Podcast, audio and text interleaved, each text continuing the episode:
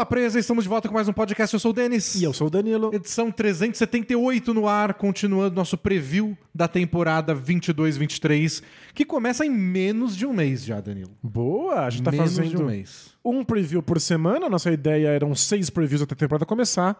E aí já estamos chegando na metade. Chegando- Quando acabar esse podcast, já ter sido metade dos times analisados. Hoje a gente vai para a divisão do Atlântico. Por que divisão do Atlântico? Tem, tem dois motivos para isso. Primeiro, os times das outras divisões parece que têm assuntos pendentes. Isso. O Pacers na Central, o Jazz na Noroeste, que trocou o- Bogdanovich para o Pistons. E deve trocar mais gente ainda.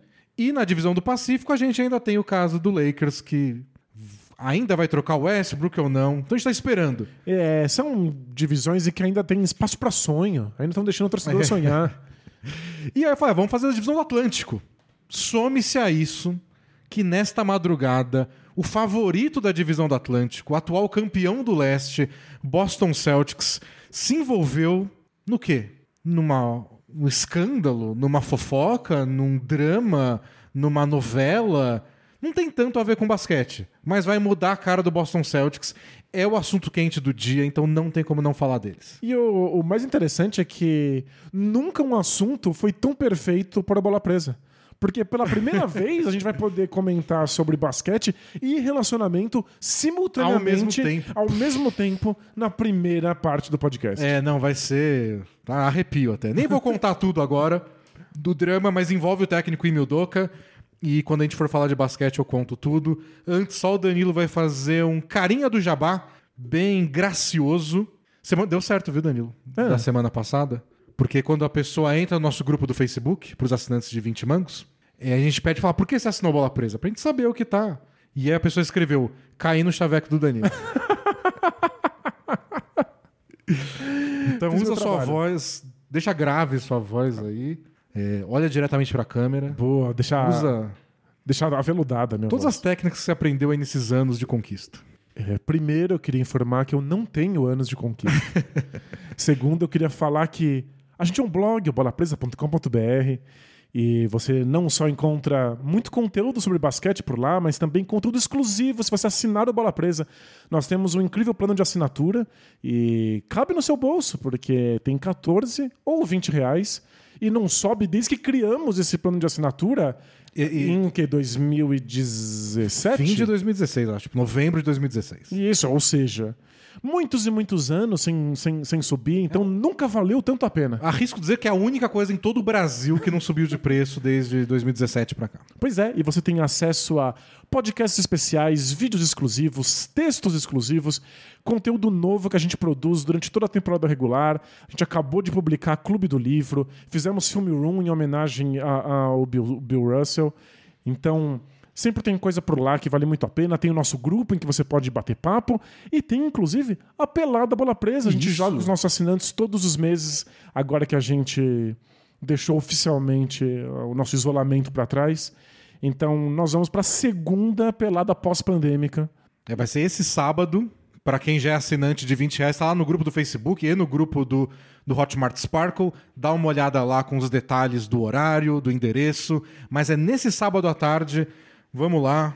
E se der, a gente até joga junto, é que às vezes vai muita gente e a gente só fica na organização. Às vezes a gente joga Mas junto. na última a gente jogou bastante e jogou mal. Isso, mas jogou. Tomamos toco, tomamos pancada.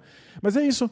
Venha aproveitar nosso conteúdo exclusivo, participar do nosso grupo e jogar basquete com a gente. Se você estiver em São Paulo, estiver passando por São Paulo, assine o Bola Presa e aproveite, dá uma passadinha na lojinha do Bola Presa, também lá no bolapresa.com.br, nossa parceria com o Caphead.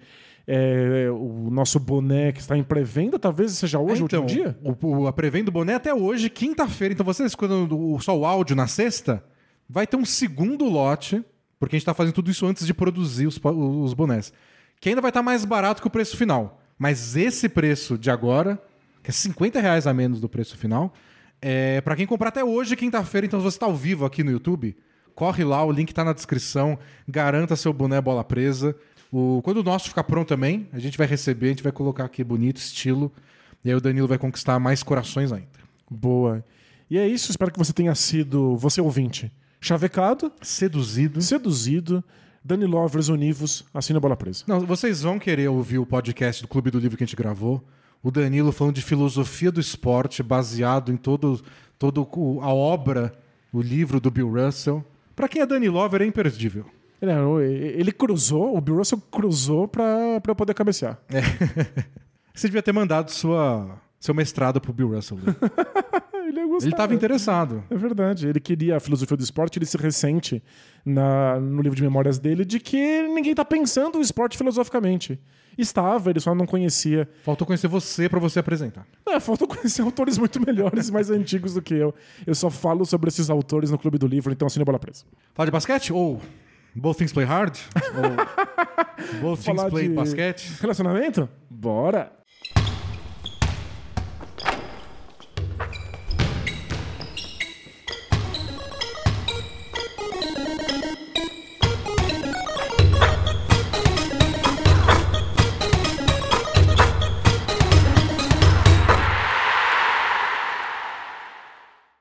Essa questão. A gente quer falar, quer fazer nosso preview, igual a gente tá fazendo toda semana? Quer. Que é pegar os cinco times de uma divisão e falar deles na ordem que é, nossos amigos da KTO colocaram na sua previsão de vitórias.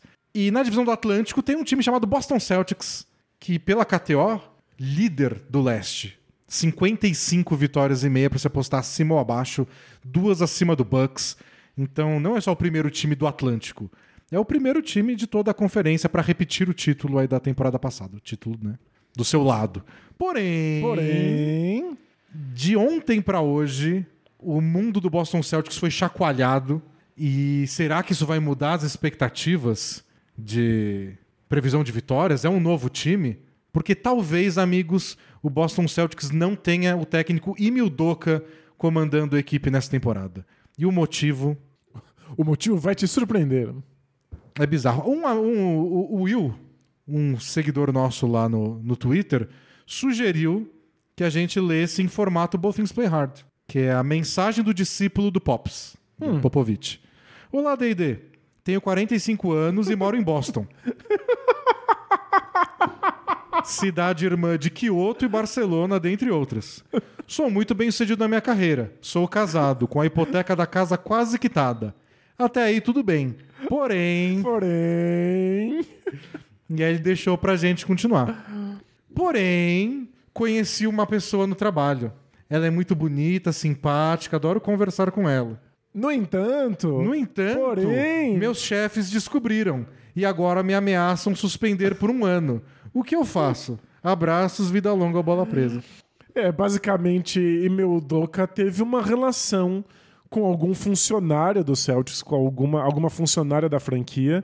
E o Boston Celtics proíbe que esse tipo de coisa aconteça. Eles não permitem relações entre seus funcionários. É, o, o hoje é, publicou a princípio, durante a madrugada, que o Emil Doka poderia receber uma suspensão por ter violado um código de conduta do Celtics. E aí, logo depois, o Shams Charania foi lá, no, deu uma voadora e falou: "Vou- Quer saber? Eu vou falar qual é esse, essa conduta que ele violou. Ele teve uma relação consensual e sexual com uma funcionária do time. E aí quebrou o segredo, aí o Woj teve que falar que foi isso também. Mas. E, e- e- e eu começo já, já fazendo esse asterisco aí.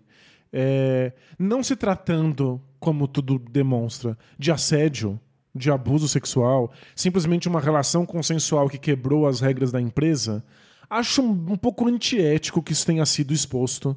Porque. É a causa um vida so- íntima deles. é a vida íntima e causa um sofrimento desnecessário, inclusive pra família do Doca, que iria ficar sabendo de qualquer maneira, mas acabou sendo exposta e tinha um monte de gente entrando em contato com a esposa dele, que é famosa, e perguntando e falando e caçando os tweets antigos dela em que ela apoia o marido. É, é, a- é uma atriz, chama Nia Long, famosa, tudo.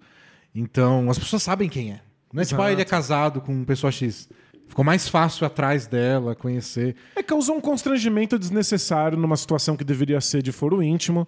É, o que a gente precisava saber é que o Emil Doca quebrou uma regra da instituição em que trabalha. Porque não foi uma regra da lei. Ele não quebrou a Constituição, ele não fez algo ilegal. Cometeu um crime. Não, é, é simplesmente uma coisa que o trabalho dele não permite que aconteça.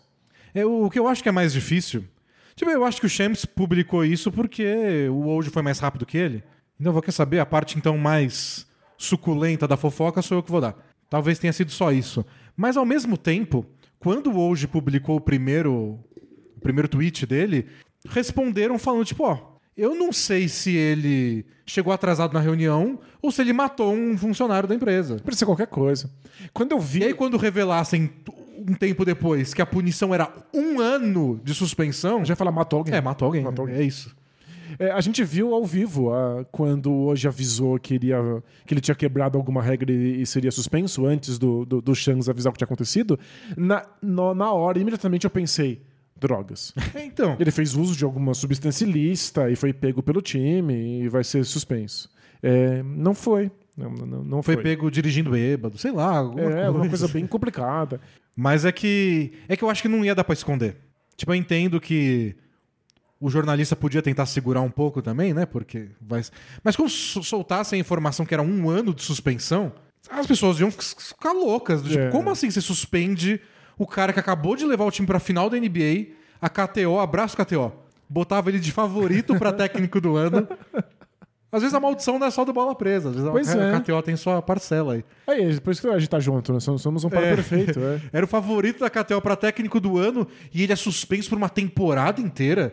O que alimentar isso de teoria da conspiração? Você tem, tem razão. É. E já, já tá alimentando, né? Porque agora o pessoal quer saber quem é essa funcionária. É porque as pessoas acham que descobrir quem é a Explica, né? vai explicar o nível da punição. Vai- é, tem, tem muita gente aí especulando se não é alguém que já é casado com alguém da franquia e trata-se de vingança. A gente tá no, no- no puro terreno da fofoca. O que eu realmente acredito que aconteceu é que simplesmente o Boston Celtics tem uma política que evita assédios. Se nenhum funcionário pode ter uma relação com nenhum outro funcionário, você esquiva de vários problemas institucionais que a gente sempre alertou ouvintes nossos do Both Things Play Uma das Hard. perguntas mais clássicas do Both Things Play Hard. Não, eu quero ficar aqui com a minha estagiária. Isso. Tem problema? Então, é que é uma situação de, de hierarquia complicada, em que alguém tem muito mais poder do que, do que o outro. Então, a pessoa de menos poder pode se, se sentir constrangido, pode se sentir impelido a aceitar algum tipo de, de insinuação. É, Não, complica várias coisas. Do tipo, mesmo se é tudo bem claro que foi consensual, e se essa pessoa é promovida depois? Uhum. Ah, é promovida só porque ficou com não sei quem. É, não, não é fácil lidar com isso, e é- tem empresa que resolve falando, tipo, não pode. Só não faz. Às vezes, na cabeça do patrão, ele tá simplesmente paquerando, como ele paqueraria num bar. Mas na, na cabeça da pessoa que tá numa hierarquia menor, ela tá sendo assediada, porque é alguém com um cargo mais elevado, com mais importância na franquia, e, portanto, qualquer coisa que ela queira é uma pressão para as outras pessoas. Então, é, a gente pode encarar toda essa política do Boston Celtics como uma política anti-assédio. E a gente vive em tempos complicados que às vezes exigem medidas drásticas. É uma medida bem drástica. No fundo, está impedindo que pessoas se apaixonem, É. o que é esquisito. Mas resolve uma série de dores de cabeça e possíveis assédios com as quais uma franquia o Boston Celtics não quer estar associada. E, o... e você tá prejudicando o próprio, time, o próprio time, né? Tipo, é o técnico que fez, levou a equipe pra final, melhor defesa, etc., o líder. Então não é uma decisão fácil de tomar. Mas se você não toma, você pode lidar com esses problemas no futuro. Tipo, se a gente não quer ser associado a isso, a gente vai ter que fazer a coisa difícil agora. Exato. Então, Mas- são problemas complicados, a gente sabe como eles têm se tornado cada vez mais presentes, as pessoas estão falando mais a respeito. Franquias da NBA querem estar o mais distante possível desse tipo de polêmica. E o Celtics, para fazer isso, vai ter que abrir mão de uma temporada do Meldoka. Isso, se não tiver abrindo mão dele em definitivo. É porque eu não sei como vai funcionar isso dele voltar depois de um ano. Como assim? Você perde toda a continuidade do trabalho e aí você volta? Com que autoridade? Como isso. Como os jogadores vão encarar isso? Porque isso é uma coisa da- bem da cultura americana, que talvez a gente não associe tão fácil assim. É, eles têm uma coisa muito forte com, ele- com o fato dele ser casado e dele ter traído a esposa com alguém do trabalho. É, tem muito político lá que cai por causa disso. Prefeito, é senador, o Diacho O A4. Bill Clinton quase caiu. É, porque teve um caso. É. O do Bill Clinton tinha uns agravantes do tipo. Teve relações dentro do, do salão oval lá. E mentiu sobre isso Mentiu quando quando, foi. é. Sob juramento, É. né? Tem essas coisas. Mas teve muito político que já perdeu, tipo, a vida política dele porque ele era um cara de família que traiu a esposa. Então tem essa questão, tipo, se você não pode fazer essas coisas se você é um líder. E um técnico de uma franquia é isso, ele é o líder dos jogadores, ele é a voz da franquia dando entrevista todo santo dia. Então talvez ele tenha essa dificuldade. Então não sei Ó, recém-saído se vai ser fácil pra ele voltar daqui a um ano. recém-saídos do nosso podcast para assinantes sobre o livro de memórias do, Do do Bill Bill, Russell. Russell, ele fala sobre como existe essa expectativa do público médio de que os atletas sejam pessoas perfeitas, de moral e ética impecáveis. E às vezes é simplesmente exigir demais, pedir demais de pessoas. E no caso do técnico, é, eu acho que é até um pouco pior. Porque o técnico é o cara que tem que liderar esses jovens, que dá o exemplo a esses jovens. Ele é o cara veterano. Ele, ele tem 45 anos, ele não pode dar, falar desculpa do tipo. Eu tenho 19 anos, né? A gente. A gente não sabe o que faz, né? A gente se apaixona aí, né? então, tem esse agravante. Eu não sei como o Celtics vai lidar com isso. E tem uma coisa. Tem outras coisas piores, né? Eles tinham um assistente técnico muito importante, muito presente, que é o Will Hardy. E o Will Hardy acabou de ser contratado para ser técnico do, do, do Utah Jazz. Ele poderia ser o interino agora, é. E quem deve assumir é o Joe Mazzulla, segundo o Woj, que não tem a experiência para ser um técnico de um um dos favoritos ao título. É, é, é bizarro, é um cargo de muita importância para um time que tá em franca ascensão. É, e agora estão discutindo, será que eles vão trazer outros assistentes, talvez um assistente mais veterano para ajudar? Falei, Putz, era o tipo de problema que Que será que você não deveria ter que lidar, eles não né? queriam. É in- incrível. É, eu acho que a gente deveria esquivar o máximo possível da questão moral nesse caso. Não só porque pessoas erram, não só porque somos todos passíveis de, de cometer deslizes, mas a gente sequer sabe qual é a configuração de casamento do Doca. Por exemplo, pra, pra ser bem específico, eles não são casados. Eles são noivos já há muitos anos, eles têm um filho junto, o, o Doca e a, a atriz Nia Long. É, Mas a vai gente- saber como é a relação dele. a gente não sabe se é aberto, se não é aberto, se estava traindo, se não estava traindo. De fato, o que importa é o Boston Celtics está disposto a levar as últimas consequências, a punição, e isso tem um impacto gigantesco num dos grandes favoritos ao título. E o Boston Celtics, que parece sempre que vai explodir Acontece alguma coisa? alguma Por coisa, essa esperava. e eles dão um passo para trás. A gente já podia ter imaginado lesão, como já foi lesão do Kai Irving, já foi lesão do Gordon Hayward, poderia Foi treta no vestiário. treta no vestiário, pro- porque problemas de química.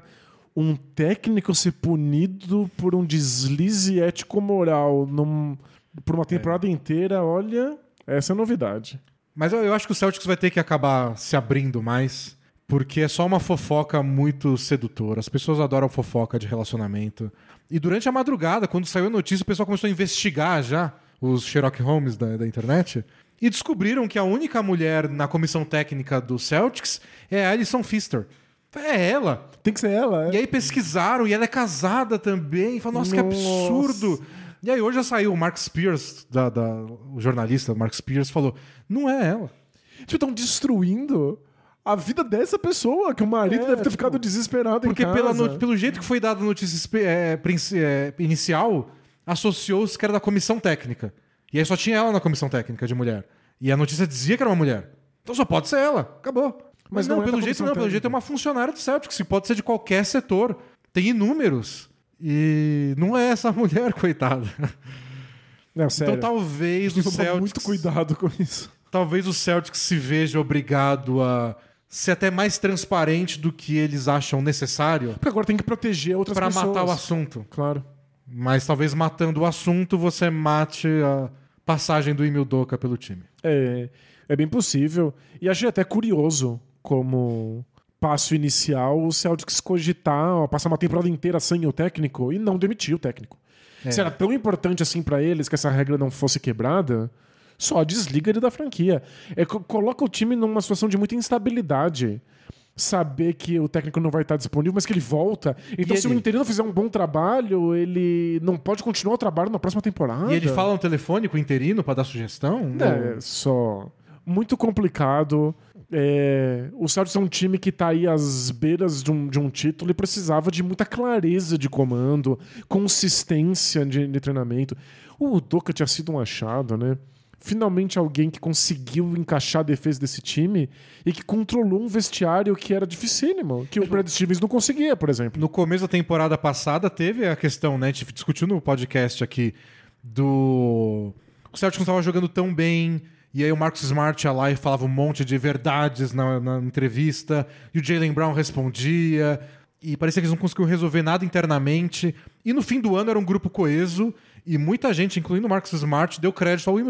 Uhum. Falou, não, ele é um cara aberto, ele fala tudo na lata. E foi assim que a gente conseguiu se resolver e se unir. E agora o cara vai sair, porque quebrou uma regra do time. É, a gente tem que ver né, o quanto os jogadores vão julgar o Doca moralmente, como você disse, a cidade americana tem esse caráter conservador, ou quanto eles vão ficar do lado do técnico, indignados talvez com a punição, e se eles estão indignados com a punição, isso muda o jeito com que eles lidam com o técnico interino? É, então eles podem reagir de tantas formas. uma, uma, uma insubordinação? Eu imagino os jogadores ficando bravos com o Emil Doca pela questão moral, ou ficando bravo do tipo, pô, a gente tava numa posição tão boa, você vai fazer uma dessa? Você vai deixar a gente na mão? Era só, tipo, controla as calças aí. Era só não fazer nada. Só né? não fazer nada, que a gente tá aqui pronto pra brigar por um título, aí você traz um problema. Talvez eles fiquem bravos também É. por isso e perca essa confiança. É, Ou talvez seja isso que você falou. Eles vão lá na direção e falam, gente, deixa pra lá, foi é. consensual, aí tá todo mundo feliz. Vamos ganhar um título. Vamos ganhar. Mas é, Não sei como eles vão reagir. É que essa é a parte curiosa. A gente tá especulando quais são as possíveis respostas psicológicas de um elenco do Celtics. É não de uma pessoa, né? Do, do De um grupo. elenco. E a gente tá fazendo isso, primeiro, porque o elenco do Celtics não tem um grande histórico de estabilidade emocional. E. Segundo, porque muita coisa diferente pode acontecer. Né? Tipo, é, é um time que pode oscilar muitíssimo em como reage a esse caos. E Bom. É isso. Ó, a gente tá muito fora da nossa zona de conforto. Porque A gente tá falando de especulação. a gente tá especulando psicologicamente. A gente só tá na nossa zona de conforto minimamente porque é um problema de relacionamento. Disso a gente não resiste. Isso é delicioso.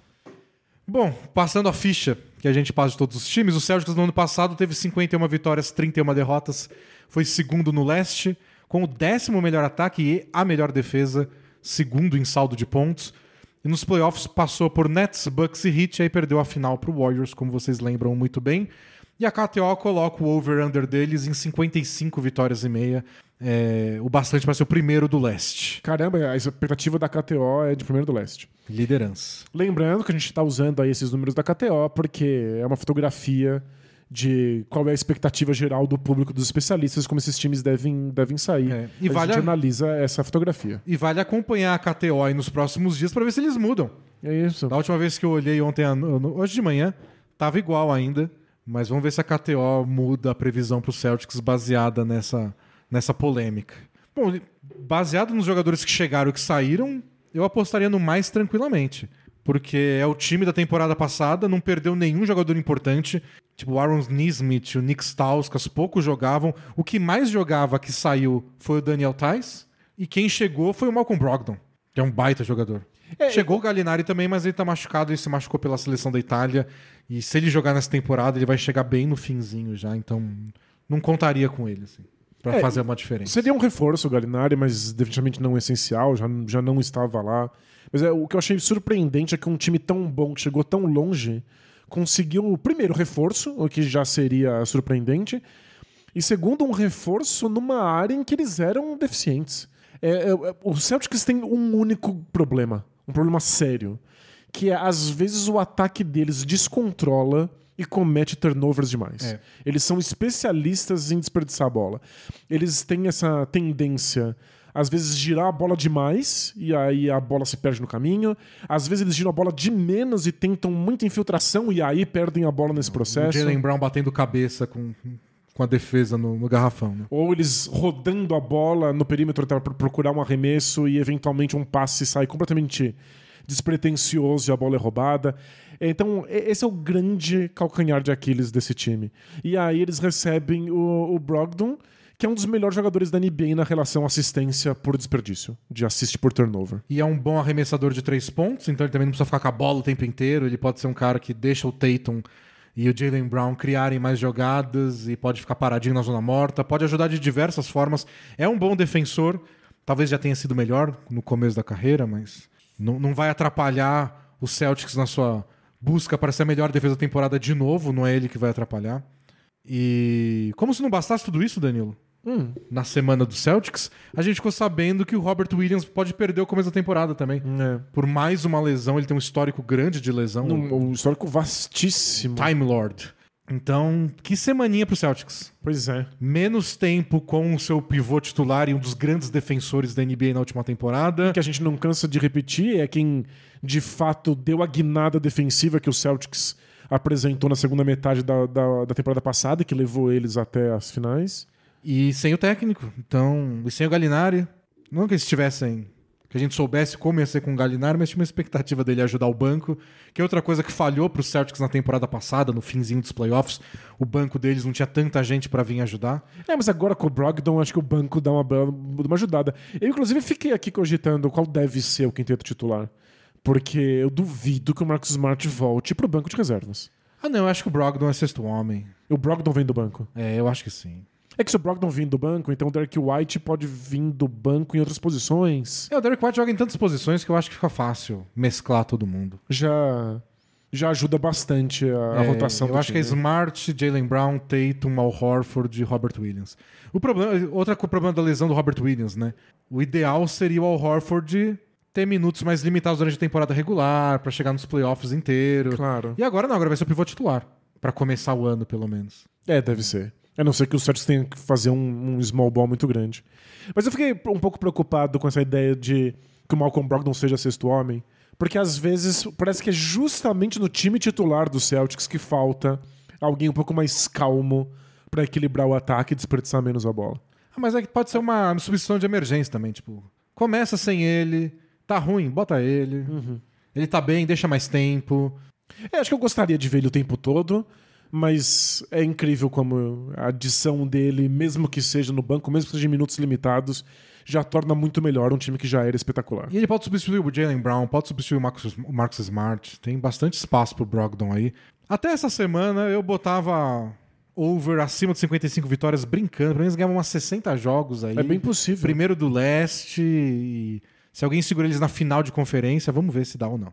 Talvez o Bucks pare eles na final de conferência. Pra mim é isso que eu visualizava o Celtics até essa semana. E agora é o Robert Williams, o Robert Williams lesionado O Emil e o fora. Fora, o Celtics volta a ser uma incógnita. É. Não sei, talvez. Os melhores momentos do Celtics nos últimos anos, que são últimos anos de uma gangorra, foram quando a gente não dava nada, né? Então talvez seja bom. É, mas é. Eles não, não, não são famosos por darem passos pra trás depois de chegar longe no- É. nos playoffs, né? Eu apostaria menos. Não muito menos. Porque eles sabem como jogar. Eles já têm uma identidade feita, mesmo que o Doka não esteja lá todo dia pra fazer os ajustes, não desaprenderam a jogar. É, acho que seria Tem o muito Tatum. difícil. Tem o Jalen Brown, tem o Marcus Smart. É, e eles realmente conseguiram encontrar um modo de, de tornar a defesa deles a melhor defesa da NBA. É. E isso faz absolutamente toda a diferença. É bizarro, eu acho que deve ser menos do que 55 por conta do caos, então pode pôr under. Mas dito isso, pra mim é um dos grandes favoritos pra ser campeão na- na- quando a temporada terminar. E se tem um lado bom disso tudo, que aconteçam os problemas na pré-temporada, né? É que eles tenham tempo pra se adequar a isso, né? E, e o Celtics é uma prova que é raro, mas dá pra se acertar ao longo do ano. Então, eles já fizeram isso temporada passada. Se eles precisarem do mês de novembro pra achar uma rotação certa, pro técnico achar a voz certa pra lidar com o elenco, pro Robert Williams voltar de lesão, tudo bem. Se depois disso eles forem a melhor defesa da NBA, como foram temporada passada, Aí chegam longe de eles novo. chegam longe de novo. É. Mas eu acho que ganhar mais de 55 jogos começando a temporada com essas dificuldades vai ser complicado. Talvez não seja o primeiro lugar do leste. É isso que eu quero dizer. É, e nem precisa, no fundo. Bom, podemos ir para outro time? Tem mais questões Não, bora. táticas? Bom, segundo a KTO, o próximo time da, do- da divisão do Atlântico é o Brooklyn Nets, que eles colocam, Danilo, em terceiro, na frente do Philadelphia 76ers por uma vitória. Uau. Eles colocam 51,5 pro Nets, 50,5 pro Sixers. O que quer dizer também que a divisão do Atlântico tem três dos quatro melhores times da, da conferência, segundo a previsão da KTO. Celtics em primeiro, Nets em terceiro, Sixers em quarto, só o Bucks enfiado aí no meio. É, o, o Nets é o grande exemplo do poder incrível da imaginação humana. Porque a gente imagina esse time sendo campeão, a gente imagina esse time dominando a Conferência Leste, a gente nunca viu isso acontecer, a gente nunca viu esses O- indivíduos jogarem juntos. O Zach Lowe, Cota Zach Lowe, chama ele de Brooklyn on, paper, on Papers. É, né? No, Tipo, papel, no papel, é ótimo. fala, faz um ano que eu tô falando, no papel, esse time. Então é o Brooklyn on Papers, é o nome da equipe agora. Ó, a temporada passada, é, Duran jogou 55 jogos, James Harden 44, o Irving jogou 29. É, O Ben Simmons, nenhum. o Ben Simmons um total de zero partidas. É, O Joe Harris jogou nenhuma, né, no fim das contas? Ou ele jogou o comecinho do ano? Não lembro. mas é, perdeu a temporada. E quantos desses minutos esses jogadores jogaram juntos? A gente viu meia dúzia de jogos Duran, Irving e Harden. E foram espetaculares. A ponto de fazer tremer as estruturas do planeta. Mas não durou. Então a gente tá aqui imaginando, conjecturando como é que seria essa equipe. Pega o nosso podcast de fevereiro, quando a gente comentou a troca do, do Harden pelo Ben Simmons, e tá lá tudo que a gente tem a dizer sobre como vai ser o encaixe de Ben Simmons com Duran e Irving. Nunca aconteceu, né? Nunca aconteceu pra gente mudar de ideia, pra gente ter informações a mais pra falar, não, isso estava certo, isso tá errado, isso pode acontecer mais ou menos. Tá no mesmo campo hipotético do tipo, Ben Simmons pode jogar de pivô, pode jogar de armador, pode ser um bom defensor pra essa equipe, o quanto ele vai ficar com a bola, o quanto o Irving e Duran vão topar que o Ben Simmons comande o ataque, o quanto o Ben Simmons joga levando a bola na transição, o quanto ele joga de costas pra cesta. A gente não sabe de nada disso ainda, assim como a gente não sabia 10 meses atrás. Pois é. A gente sonhou ali naquele momento e o sonho continuou mesmo. E Até nesse- porque no, no mundo que a gente vive hoje, a gente não pode ficar gastando criatividade, né? Pois é. E, e nesse sonho tem, tem possibilidades muito boas. Então pode ser um time que acabe em terceiro do leste. Mas pode todo mundo se machucar, pode acontecer várias coisas. Então. É. Mas dito isso, fora todos esses fatores que a gente não sabe, onde joga o Ben Simmons, como vai estar, como é que vai ser a saúde do Kyrie Irving, a saúde física e mental do Kyrie Irving, do Duran, é, o Nets fez alguns movimentos que eu acho que só melhoram o time, deixam o time mais profundo.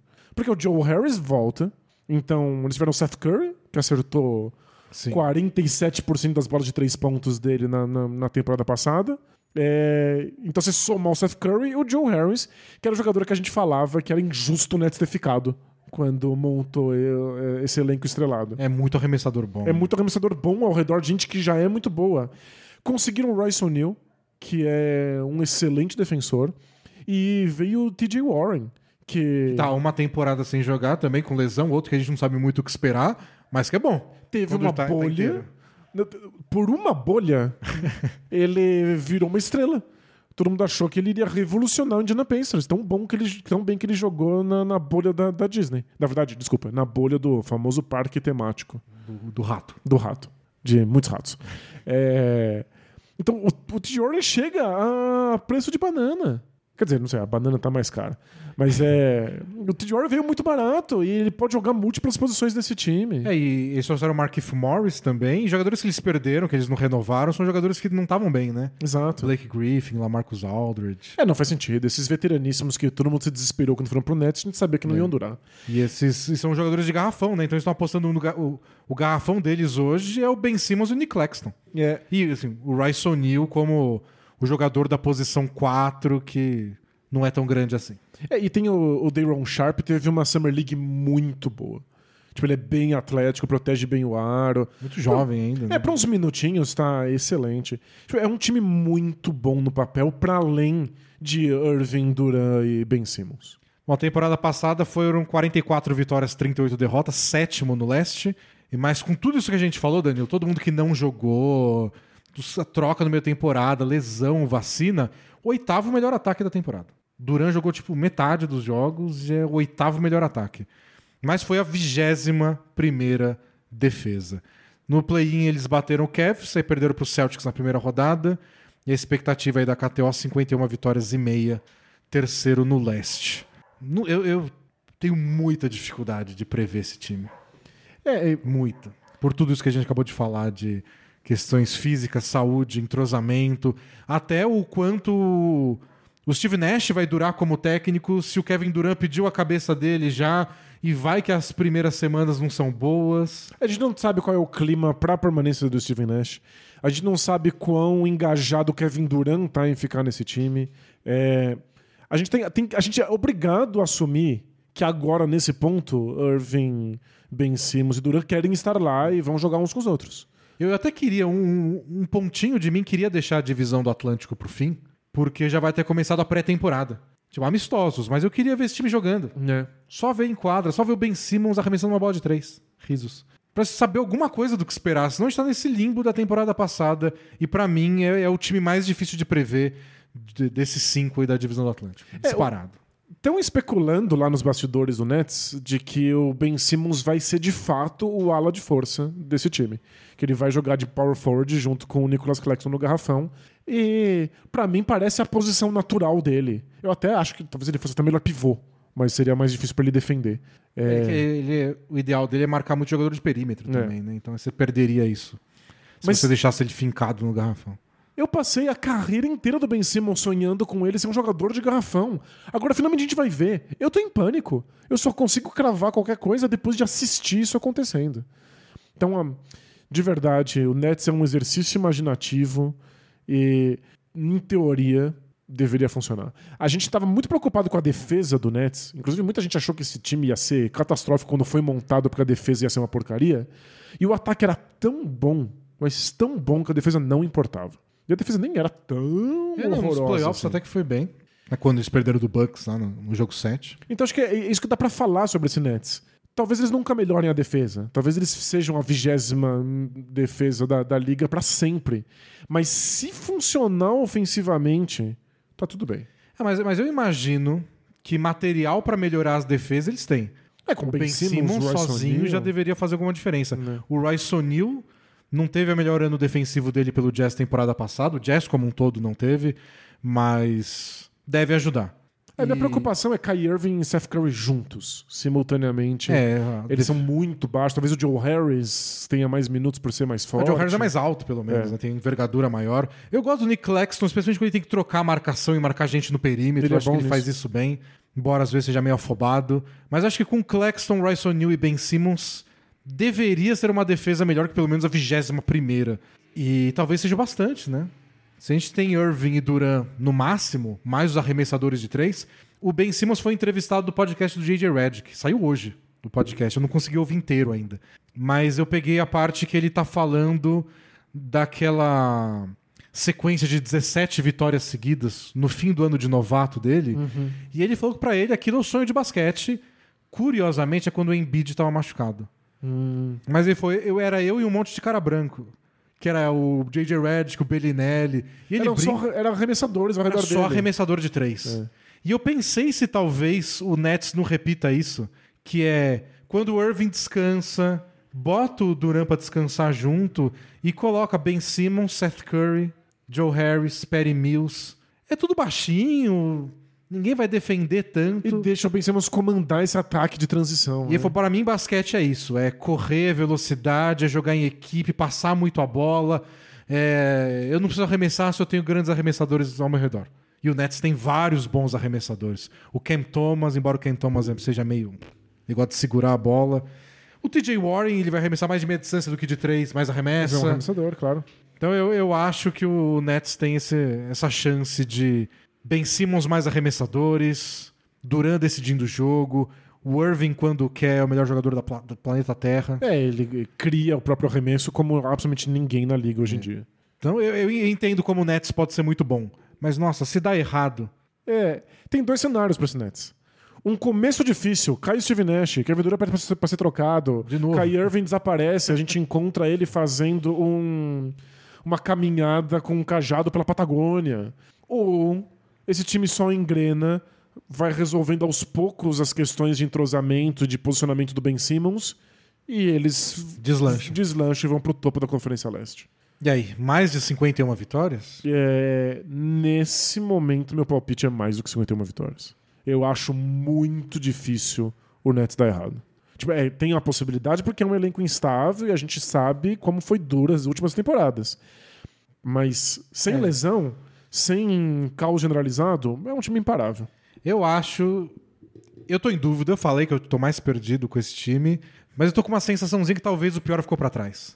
O Ben Simmons parece. Bom, ele deu uma entrevista. É, era incrível. Ele foi capaz de abrir a boca e sair um som de dentro da boca dele. E ele disse que tá melhor de saúde, pro melhor problema nas costas que ele teve. O Kyrie Irving não vai ter o impeditivo da vacina mais. Ele não se vacinou, mas a regra mudou, ele pode jogar os jogos em casa. Então, o Duran não falou muito a respeito, mas retirou o pedido de troca dele, então pelo menos uma bandeira branca ele colocou por um período de tempo. No mínimo, ele deu uma chance pro Nets. E talvez seja só isso que o Nets precisa. É, então, eu entendo, eu compartilho isso, acho que vamos, vamos apostar no mais, mas que fique registrado tudo que pode dar errado Não. e não é pouca coisa. Não, pode. O time pode colapsar em três semanas. O Nets tá em reconstrução. Eles podem sentir falta dos jogadores de garrafão, pode ser um time pior defensivamente, em rebotes, talvez, se o Ben Simmons não tomar Ah, conta. Não, eu, eu juro que eu não acho que isso seria um problema. Então, não sei. É. Vamos ver. Eu vejo muitos problemas. né? Eu acho que nenhum deles vai ser a defesa. Bom, vamos para o próximo time, que é o Philadelphia 76ers. É, Temporada passada, o Sixers teve 51 vitórias, 31 derrotas, quarto no leste, com o 13º melhor ataque e a 11ª defesa. Olha só. Não esteve no top 10 em nenhum dos lados, porém, top 10 no saldo, nono melhor saldo. Eles ganharam do Raptors na primeira rodada, perderam do Heat na segunda rodada, e o over-under deles está em 50 vitórias e meia, para ficar em quarto no leste. Então é meio que para repetir a campanha do ano passado, que foi de 51 vitórias. É que a campanha do ano passado foi uma bagunça. Porque a gente tá falando de qual campanha? Eles tinham uma campanha pré-James Harden, ainda no embrólio Ben Simmons, e o time deslanchou a ponto deles perceberem que eles não precisavam do Ben Simmons. E a gente não sabia se isso era um motivo pra trocar ou pra não trocar. E, ou a campanha depois que o James Harden chegou. Então, isso que eu achei mais engraçado dessa previsão da KTO, porque eles estão prevendo estabilidade num time que teve um ano passado caótico, como você falou, uma temporada dividida em duas, pré-Harden e pós-Harden, e um time que se reforçou bastante, né? Via free agents e trocas. Chegou o Montrezl Harrell, chegou o Daniel House, chegou o DeAnthony Melton pelo Grizzlies naquela troca do draft, e chegou o PJ Tucker Pois é. Pra ser titular, pra botar essa defesa de volta nos trilhos, aí você é um top 10 de defesa. Tudo isso mudou. Um ano inteiro de Harden ganhando menos. E vai ser a mesma campanha. Ia ser no mínimo Estranho, frustrante. Estranho. É, parece de novo no papel que o Sixers é só um time melhor. É, a gente pode já partir da questão James Harden, que é seria muito difícil uma temporada tão ruim do James Harden quanto a que a gente viu na temporada passada. A gente teria que assumir que envelheceu, que não consegue mais. E ele começou bem, né, no Sixers. E aí foi caindo, caindo nos playoffs. Parecia que ele era um veterano aí de 45 anos que voltou pra se despedir só. É, o Harden começou a ter muito, muita dificuldade em atacar a cesta, em finalizar perto do aro. O que é uma coisa fundamental pra ele, não só porque ele cava muitas faltas, mas também porque é isso que cria um espaço para ele arremessar a bola de três pontos. E ele começou a tentar forçar infiltrações, mas ele não estava conseguindo finalizar, e aí ele começou a perder muito a bola, A bola no batia no pé processo. dele, né? Foi desastroso. Tava claramente cansado. Muita gente questionando se não tava lesionado. O Embiid apontou os dedos pra ele no final da temporada passada. Em vez do, do James Harden desintegrar pedir pra ser trocado de novo. Dizem que ele simplesmente foi treinar, que ele tá em boa forma física. Então, não tem como ser um James Harden tão ruim quanto a gente já viu. Eu sei que eu sou suspeito. Eu já tive o Harden no time, gosto muito, É aquele torço pra dar ex que você nunca certo. superou, né? Isso, é aquele, é aquele ex que a gente pensa com carinho. Mas é, é só uma questão de que pior do que tava, não, não, não, não tem como. É, o, o entrosamento dele com o Embiid no começo foi impressionante. O pick and roll dos dois beirava o imparável. Os Dois números, jogadores muito inteligentes, muita visão de quadra, juntos, né? os números ofensivos dos Sixers com os dois juntos em quadra foi assim, de estourar os miolos. É que nos playoffs tudo deu muito espaço pra trás. É, muito. Tipo o step back do Harden. Uns cinco passos pra trás. Boa, assim. boa, boa, boa. Cutuquei, cutuquei. Mas respeito. Então aí deu essa insegurança. Mas a gente viu dar certo. É Isso. A gente viu dar bem errado. A gente Mas sabe que o James Harden é melhor do que isso quando começa uma temporada treinado, em forma, sem tá ganhando peso de propósito pra pedir pra ser trocado. É, eu acho que se ele estiver bem fisicamente, tem mais chance de repetir a parte boa da temporada passada do que a parte ruim. E Fora isso, um monte de adições muito importantes. muito boas. E eu, eu sei que o Embiid não deve jogar os 82 jogos de novo, mas se ele jogar no nível que ele jogou no passado, não precisa nem melhorar. 60 e poucas partidas, já tá ótimo. O Sixers já vai ser espetacular. Já é candidato a MVP. E o banco deles melhorou com o Daniel House, com o Melton, com o Harrell. Não, o, o- PJ Tucker vai fazer muita diferença se ele repetir o que fez pelo Hit ano passado. É, o, o PJ Tucker não só é um excelente defensor de múltiplas posições, um excelente reboteiro, mas ele também libera o Tobias Harris pra não ter que ser essa pessoa. Porque o Tobias Harris não é. Ele não é um ala de força, ele tem muita Ele dificuldade não é o cara de que vai marcar o jogador de perímetro do adversário, o É. principal jogador de perímetro. Então, tipo, o Tobias Harris vai ter uma vida muito mais fácil, muito menos expectativas ofensivas e defensivas em cima dele, porque o PJ Tucker chegou. Então você não só tem o PJ Tucker, como você tem uma melhor versão do Tobias Harris, num papel aí mais limitado. Aí, fora isso, você tem o D'Anthony Melton, que eu não consigo entender como, como o Grizzlies deixou passar. É, é que o- a questão do Grizzlies eu acho que é mais. Não tinha espaço pra ele. Você viu nos playoffs. Nos playoffs ele saiu da rotação do Grizzlies. É que tinha muita E gente. Eles têm muita gente. E eles renovaram com o Tyus Jones, que é o armador reserva deles, que talvez seja um dos grandes armadores reservas da NBA, um dos grandes responsáveis pelo Grizzlies ganhar quando o Jamoran tava fora. Não tinha muito espaço pro Melton. Mas é que ele é, ele é um bom arremessador da zona morta, ele é um excelente defensor, ele consegue armar o jogo, é, pouquíssimos turnovers, e vai vindo banco pro É, eu acho ele muito bom. Eu gosto. Eu achei uma troca sensacional. Sensacional. Melhor do que o novato que eles mandaram lá na troca do draft. E Eu acho, né? Aí o cara. Nunca dá dar opinião de cara que não jogou ainda do draft. né? Nunca, nunca. De repente o cara estoura é MVP. É, o Daniel House, que também já jogou no Rockets, um bom defensor. Os Esse- quatro já jogaram no Rockets, né? O Harrell, o House, o Melton e o PJ É Tucker. verdade. Mas o Daniel House é excelente arremessador de três pontos. É, já vai ganhar os minutos do, do Niang, que tem síndrome de Ryan Anderson, Sim. né? É especialista de bola de três pontos que não acerta uma bola de três pontos. Ah, às vezes acerta, tipo, um jogo a cada seis. E, que ótimo. É o que você espera de um especialista, né? É, não, a minha noção de especialista, Denis, é outra. A minha noção de especialista é um cara que fez curso na Lura. Momento Alura. Já tô imaginando a fotinho do Niang que eu vou botar no, nos stories também. É porque na Lura você pode escolher muitas especialidades diferentes, porque são mais de mil cursos diferentes na maior escola de tecnologia online do Brasil. É que, é que a lição do George Niang é você não atinge essa especialidade e ganha um emprego milionário mesmo assim. Geralmente não é o caso, então estudem de verdade. Isso, na Lura Numa não. Você escola pode ser boa. especialista de fato. E se você já é especialista em alguma coisa, a Lura te permite ser especialista em outra também. Quanto mais cursos você faz, mais especialidades você ganha, mais linhas você acrescenta no seu currículo, maior sua chance de encontrar outras áreas de trabalho, de você conseguir juntar dois interesses que pareciam meio desconexos e conseguir uma vaga que ninguém poderia preencher. Se não, sua empresa vai contratar alguém pra te deixar de lado, igual o Sixers fez pra não precisar mais do Niang. Perfeito. Muito feliz que o Sixers tenha o Daniel House. Ele é um profissional muito mais capacitado, com muitas especialidades diferentes.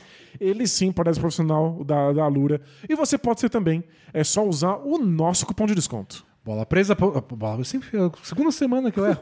alura.com.br barra promoção barra bola presa. Ganhar um descontão aí para facilitar a sua entrada nessa jornada de múltiplas especialidades. Catapulte sua carreira, gente. Pô, eu tô confortável, Danilo, à vontade de botar um over aqui. Acho que o Sixers ganha pelo menos uns 55 jogos aí fácil. Tem- sério, se não foi melhor que a temporada passada, é desastre. Eu acho. É que, tipo, catástrofe. A saúde do Embiid é a mais confiável do mundo? Não. Mas se ele machucar e for por isso que o Sixers não, não passa das, 50 e pouco, das 51 vitórias, aí tudo bem, eu, eu, eu- eu engulo esse erro numa boa. Porque é, eles dependem muito do Embiid. Então, dependem, No, mas... no- no- com o melhor Harden, depende menos. Isso. Se o Harrell jogar bem, um pouquinho menos ele vai. É o reserva de pivô que não faz nada do que o Embiid faz, jogador completamente diferente. Mas é só pra, tipo, botar número enquanto o Embiid tá ou descansando ou sendo poupado. Perfeito. Acho que pra isso o Harrell dá conta. E a, e a gente tem que sempre lembrar que o Sixers conseguiu manter o Tyrese Maxey, que pode ser uma estrela. É. A qual- qualquer temporada aí, talvez não seja essa, talvez não seja a próxima, mas em algum momento ele deve estourar. Ele é muito. Acho que a temporada passada ele estourou, né, de certa forma. É, eu já tô, tô pensando em estourar pro próximo nível, que inclusive é o passo mais difícil. É mais comum jogadores muito, muito medíocres ficarem bons do que um jogador bom ficar espetacular. Mas tudo leva a crer no, no, no tipo de jogo do Terrence Maxey que eventualmente ele vai dar esse salto. Eu acho ele muito bom. Eu acho ele muito bom mesmo. E boto muita fé que ele pode ser esse jogador.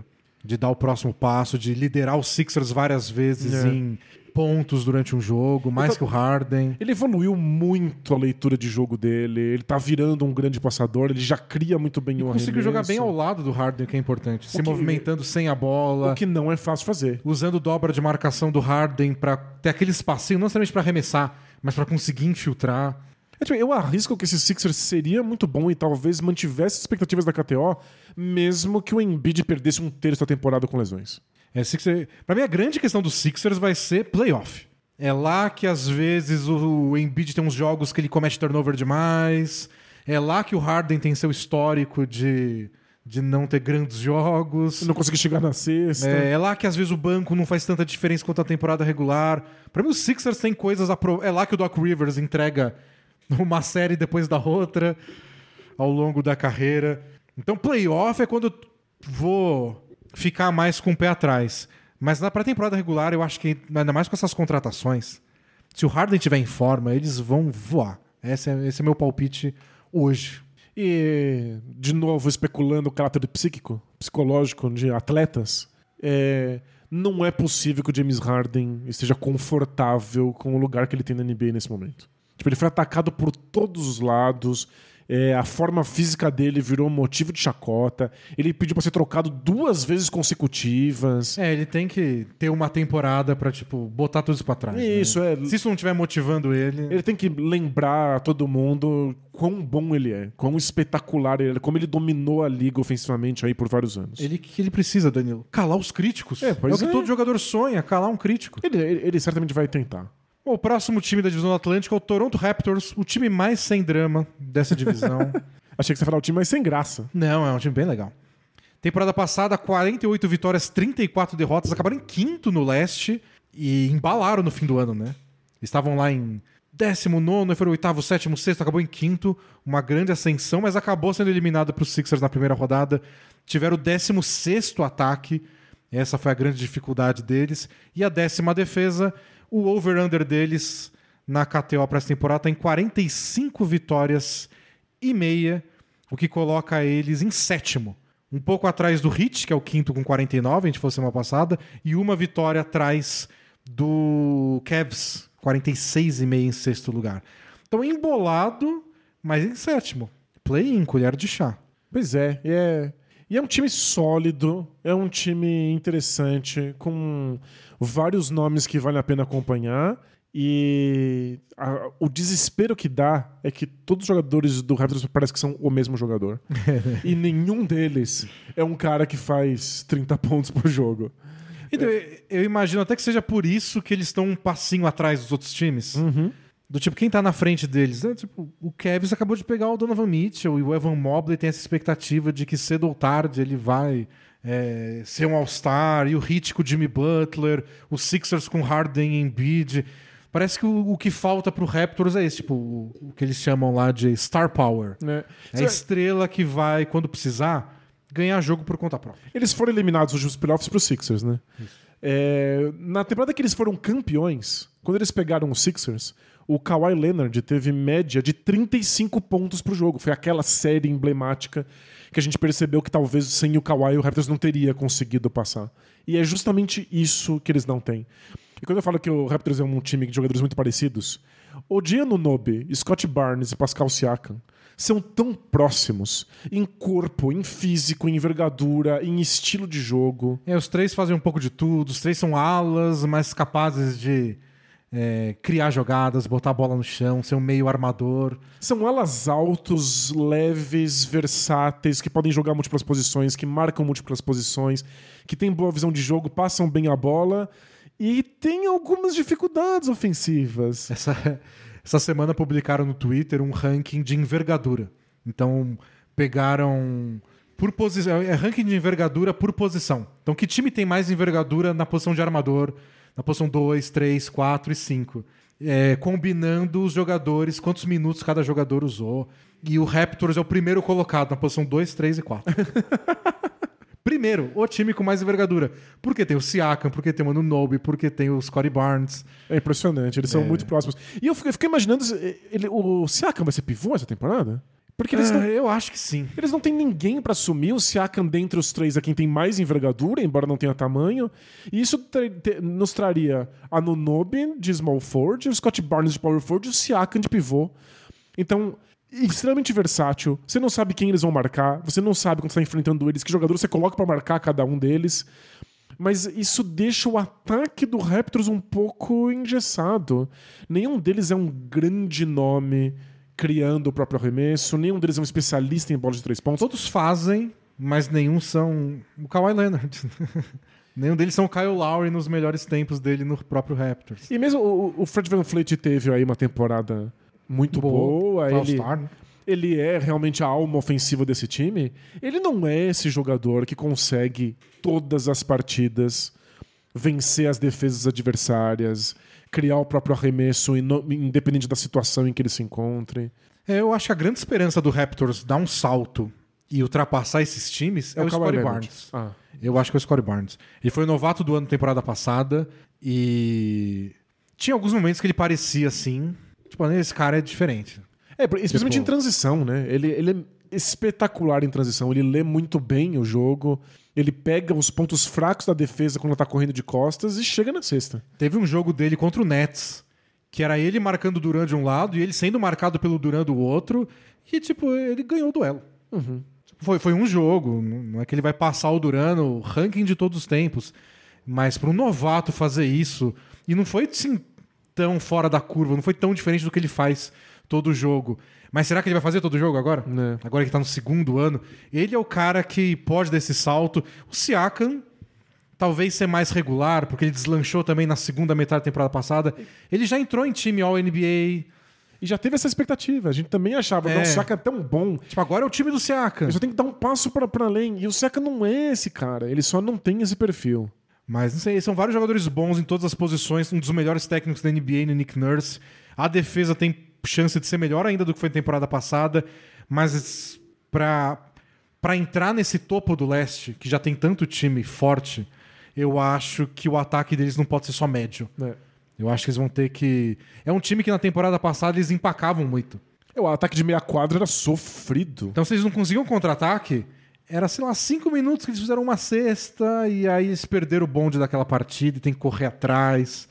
Isso eles têm que superar, seja com o Van Fleet, seja no coletivo, seja um novo jeito de jogar, seja menos minutos com pivô, menos Chris Boucher, menos o Precious Achiuwa e mais Siakam de pivô para ser um time mais leve. Não sei. Mas alguma coisa eles vão ter que tirar para o ataque ser menos engessado na meia quadra. É talvez transformar o Gary Trent Jr. num arremessador de volume. É, nos melhores dias dele foi, né? Ele tem um bom aproveitamento até. Talvez tenha que só arremessar muito mais pra dar uma espaçada no time, né? É, não sei. Bom, eles trouxeram. O banco melhorou, porque esse foi outro problema do time temporada passada, né? Não tinha banco. O Nick Nurse, que sempre gostou, né, de rodar bastante o time, tá botando todo mundo pra jogar mais de 40 minutos, porque, ó, não- Porque não dá, não tem, não tem se eu boto mais gente em quadra, a gente perde.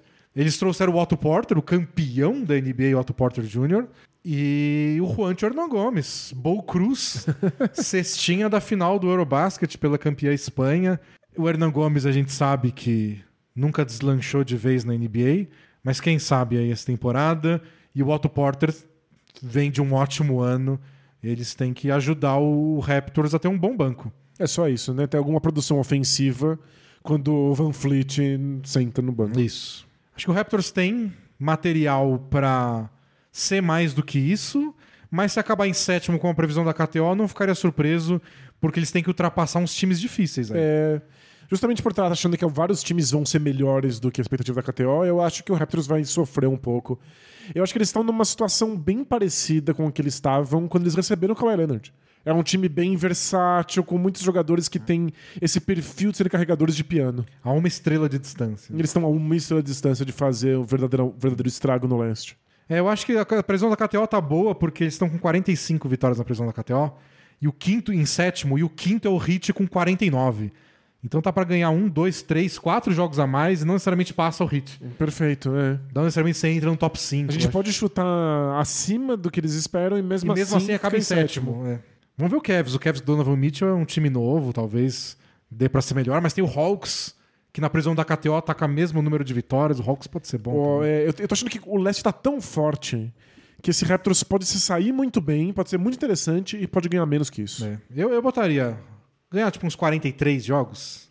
Parece bom. Então é under para o, para o Raptors. E aí a gente pode ir para o último time da divisão do Atlântico, que é o glorioso New York Knicks, Danilo. Knicks na temporada passada teve 37 vitórias, 45 derrotas para ser o 11 no leste, com o 21 melhor ataque, a 12 defesa, 18 time da NBA em saldo de pontos. A KTO espera duas vitórias a mais. 39 vitórias ao Caramba. invés de 37, para pular do 11 para o décimo lugar, ultrapassando aí o Charlotte Hornets, que a gente discutiu semana passada.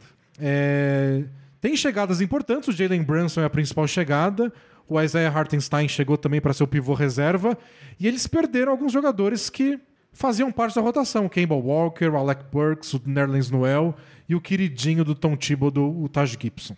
É, Significa talvez mais minutos para molecada. Isso. E aí, essa é a grande questão que a gente tem que debater sobre esse Knicks. É um time jovem, com alguns nomes promissores, e que inclusive ofereceu extensão para esses nomes prom- promissores, e a gente só não sabe o quanto o Tom Thibodeau tá nesse barco, o quanto ele comprou esse projeto. Ele costuma ser avesso à, à molecada. Quando o time trocou pelo Cam Reddish, ele não quis usar, ele se recusou a colocar o Cam Reddish em quadra. Então eu não sei o quanto esse projeto, nesse momento, tem a cara do técnico que tem. É, eu tenho umas dúvidas com o Knicks, do tipo, eles trouxeram o Brunson. O Brunson vai titular, não tem dúvida, tem que ser mesmo. Tem que ser, tá, tá em um contrato máximo. É. né? Aí será que o Quickley vira titular? Ou continua o Fournier e o Quickley vem do banco? Mas se o Quickley vem do banco, o Derrick Rose vai voltar. Mas, mas e o Quentin Grimes? Então, eu nem cheguei no Quentin Grimes. Porque o Quentin Grimes Que tava a peso de ouro. O Knicks não queria trocar por ninguém, porque queriam ficar com o Quentin Grimes. E o Thibodeau disse que gosta do Quentin Grimes. Ó, eu, eu fiz questão de anotar qual era a, a especulação de troca. Porque, ó, o- lembra- lembremos que o Knicks queria o Donovan Mitchell. Era o, o- o sonho deles aí pra essa off-season. O Jazz pediu RJ Barrett, o Quentin Grimes e três escolhas de primeira rodada, sendo que duas eram desprotegidas e uma protegida. E essas são as escolhas do Knicks, não escolhas que o Knicks tinha de outro time. É, o que o Knicks ofereceu? Exatamente esse pacote, mas que o Emmanuel Quickly. Aí o que o Jazz respondeu? Não, se é o Emmanuel Quickly e não o Grimes, então as três escolhas têm que ser desprotegidas. E aí o Knicks disse não. E aí a troca não aconteceu. Então, de jeito nenhum, o Knicks quis abrir mão do Quentin Grimes. Ou seja, se eles seguraram a, a criança nesse nível, é pra ser titular. Aí o time começa com Brunson e Grimes. E o Fournier não joga. Porque o Derrick Rose vai jogar, é o Tom Thibodeau. Não, mas aí. Não, é, é, o Jalen Brunson tem que ser titular. Sim. O Quentin Grimes também, inclusive, vem da excelente Summer League, mostrou que ele é um arremessador de catch and shoot imparável, tem só 22 anos, tem que jogar. O RJ Barrett não vai ser titular? Vai, claro. Ele acabou acabou de a posição receber uma 3 é dele. Posição 3 é dele. O Julius Randle não vai ser titular? Tem que ser. E o Mitchell Robinson não vai ser titular? Isso, é o time titular. Pô, ok. Então, isso faz com que o Derrick Rose esteja no banco, o Quickly esteja no banco e o Fournier esteja no banco. É, o Ken Reddish não vai jogar. Não, provavelmente não. E tem a questão do Obi-Topping, que foi tópico já a temporada passada, que é... ah, quando vai jogar o Obi-Topping? Porque o Julius Randle joga 40 minutos por jogo. não dá certo o Julius Randle de pivô. O Thibodeau nunca bota o Obi-Topping de pivô pra jogar ao lado do Randle. Renovou com o Mitchell Robinson e trouxe o Hartenstein pra ser o reserva do Mitchell Robinson. Então, tipo, o Obi-Topping vai jogar 10 minutos por jogo. No máximo. Estourando. É complicadíssimo. Porque o Mitchell Robinson recebeu a extensão porque, de fato, ele é o futuro na- dessa posição pro Knicks. O Knicks está muito satisfeito com ele. Mas o, o Hartenstein é bom, é um excelente protetor de aro. é, tem 46% na- em aproveitamento das bolas de três pontos na temporada passada, embora ele. Não, ele jogou, ele jogou bem como reserva do Jokic no Nuggets, jogou muito bem temporada passada no Clippers. Ele é bom. para um pivô reserva. E o Knicks fez questão de dar um contrato pro Jericho Sims, que teve uma temporada muito boa, ele é um patrulhário espetacular da D-League. Então eles fizeram questão de colocar ele no elenco. Onde que o Obi Toppin vai jogar? Não sei, eu vejo muito pouco espaço pro Ken Reddish, pro Obi Toppin e menos espaço pro Quickley do que tinha temporada passada. É. São três jovens jogadores que o Knicks, em teoria, deveria estar apostando. É um time jovem agora. Então, Então, é- esse é meu pé atrás com o Knicks de... Ah, não fizemos loucura pelo Donovan Mitchell, vamos devagar com nossos moleques. Não sei se todos vão jogar, não sei qual é o potencial de todos pra ir muito longe. Do jeito que falam do Grimes, parece que ele... Parece a gente falando do Tyrese Maxey agora há pouco. Eu o que o assisti- Grimes fez até hoje. Eu assisti bastante o Quentin Grimes na, na Summer League. E aí dá pra ver qual é o encantamento. Leão de Summer League, é isso. Pode ser, mas é, ele é muito bom no catch and shoot, se movimenta muito bem sem a bola. E no desespero, quando precisa, ele sabe bater pra cesta. Então, quando ele começou a pegar fogo nas bolas de três pontos na Summer League, as defesas começavam a contestar demais, ele aproveitava isso e conseguia infiltrar. Não, é a aposta do Knicks. É algu- al- esses, alguém dessa molecada tem que estourar. Eu acho que o RJ Barrett já tá melhorando muito. Gostei da segunda metade dele temporada passada. Falei dele até na prancheta dos assinantes, de como ele tava mais agressivo, né? Tomando mais iniciativa pra pra fazer ponto, porque até meio da temporada passada era ou o Julius Randle faz alguma coisa sozinho, ou o Derrick Rose faz alguma coisa sozinho, ou tá todo mundo parado, babando, esperando alguma coisa acontecer. É, o Reggie Barrett começou a assumir um pouco essa O responsabilidade. Derrick Rose machucou, né? Então precisou que o RJ Barrett fizesse isso. Ele fez bem. Não sei exatamente ainda qual é o futuro do RJ Barrett. Por isso que a extensão de contrato dele é meio. Não sei. Ele vai ser a primeira opção ofensiva de um grande time, a segunda, a terceira? Hum, Sei lá. Mas bom ele é. E bem jovem ainda. É que pro Knicks é só não. Não sei. é Eu acho que esse décimo lugar é o limite deles. E aí periga de o Hornets vir lá cafungar o cangote, o Wizards, que a gente elogiou no podcast passado, desculpa qualquer coisa. É que eu acho que não precisa ser. Tipo, esse Knicks pode dar certo. Porque eu acho que ele, são nomes jovens titulares, um banco forte de reservas. O meu grande medo é o Thibodeau não estar disposto a usar esses jogadores, não dar espaço para os jogadores terem um salto. Então, eu- a- todas as minhas questões com esse time nesse momento têm a ver com- mais com a comissão técnica do que com o elenco. E claro, acho, que- acho que vale pro elenco, acho que vale a questão qual o Julius Randle vai jogar. O da temporada passada ou temporada retrasada. É, Eu fiz uma comparação de números pra gente tentar entender um pouco o que aconteceu e se dá pro Julius Randle voltar ao normal.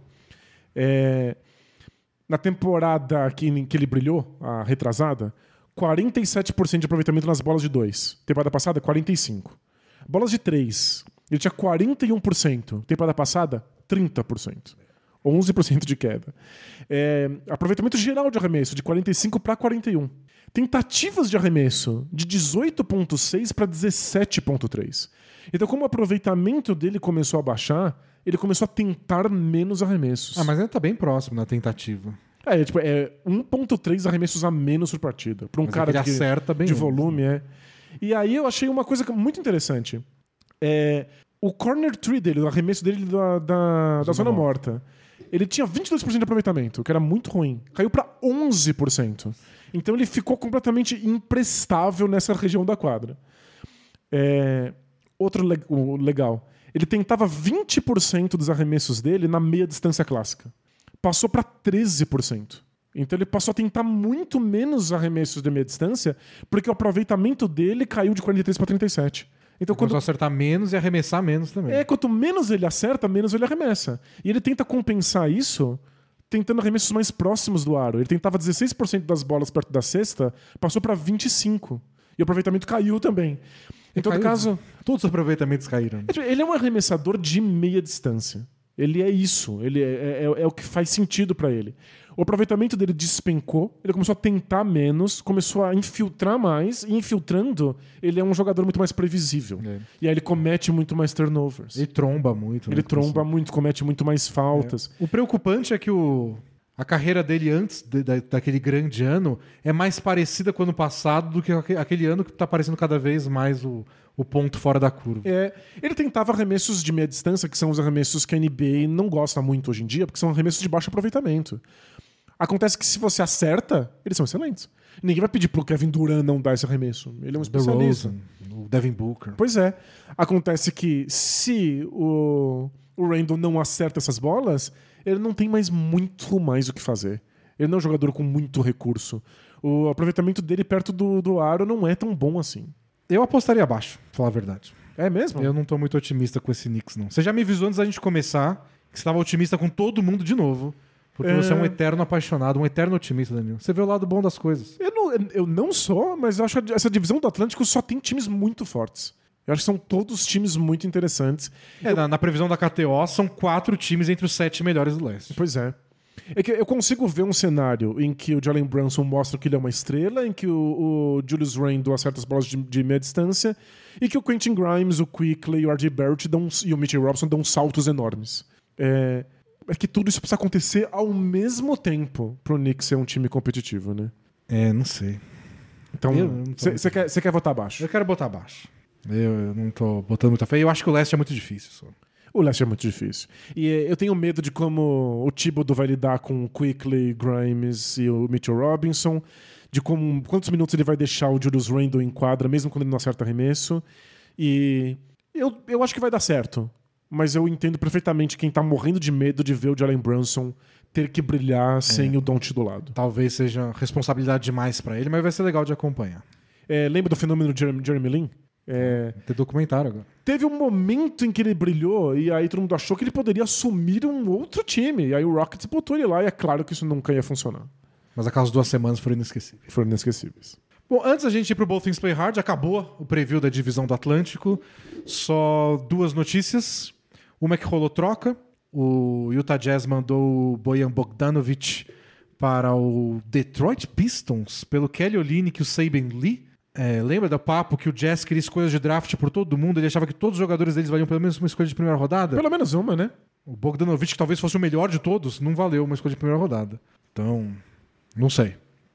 Mas legal, achei que é uma boa pro, pro Pistons. Cansou de perder, botar um arremessador em volta do, do, do Ivy do Kate Cunningham deve ajudar muito a vida jovem deles. Muito. Nosso pro Pistons foi ótimo. E outra notícia que lembra o papo da semana passada do Robert Sarver, dono do Suns, que a punição dele não foi tudo isso.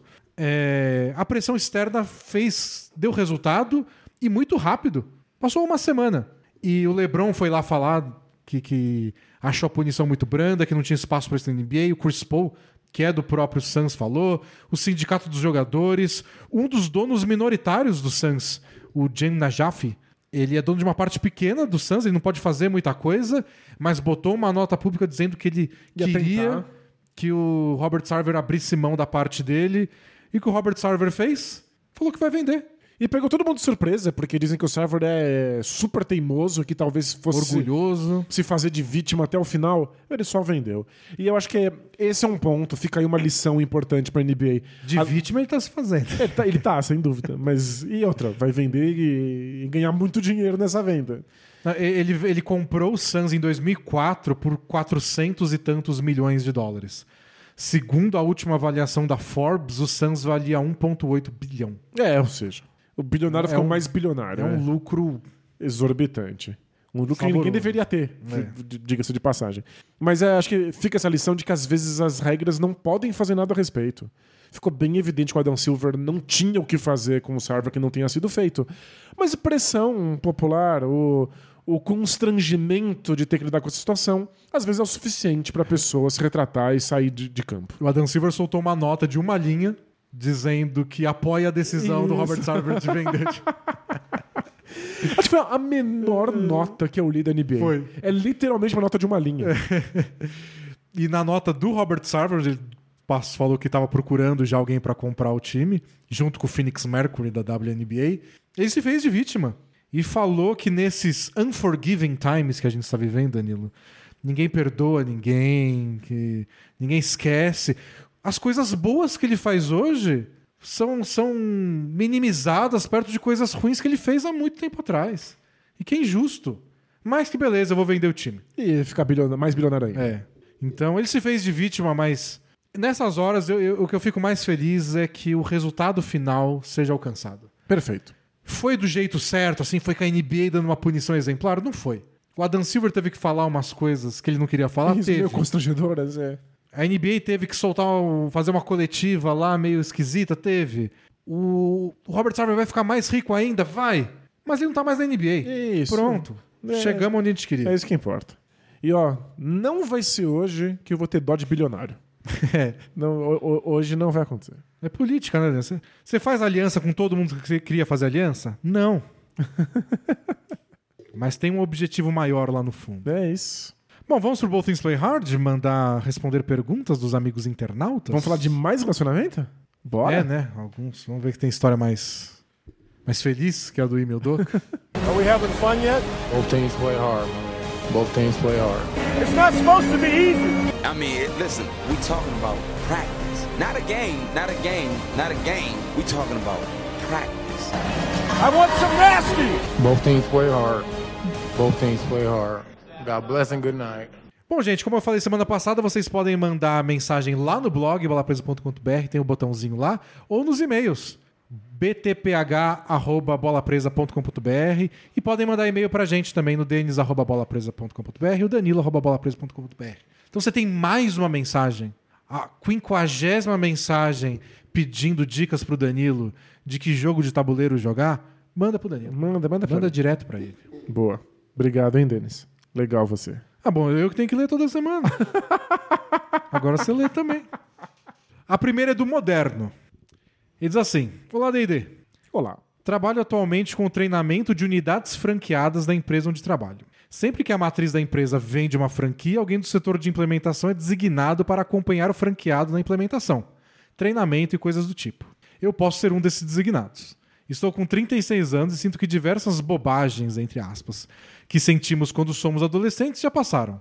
Já sou seguro com meus defeitos e qualidades, trabalho com o que eu gosto, consegui virar alguém mais calmo e amigável. Opa, boa.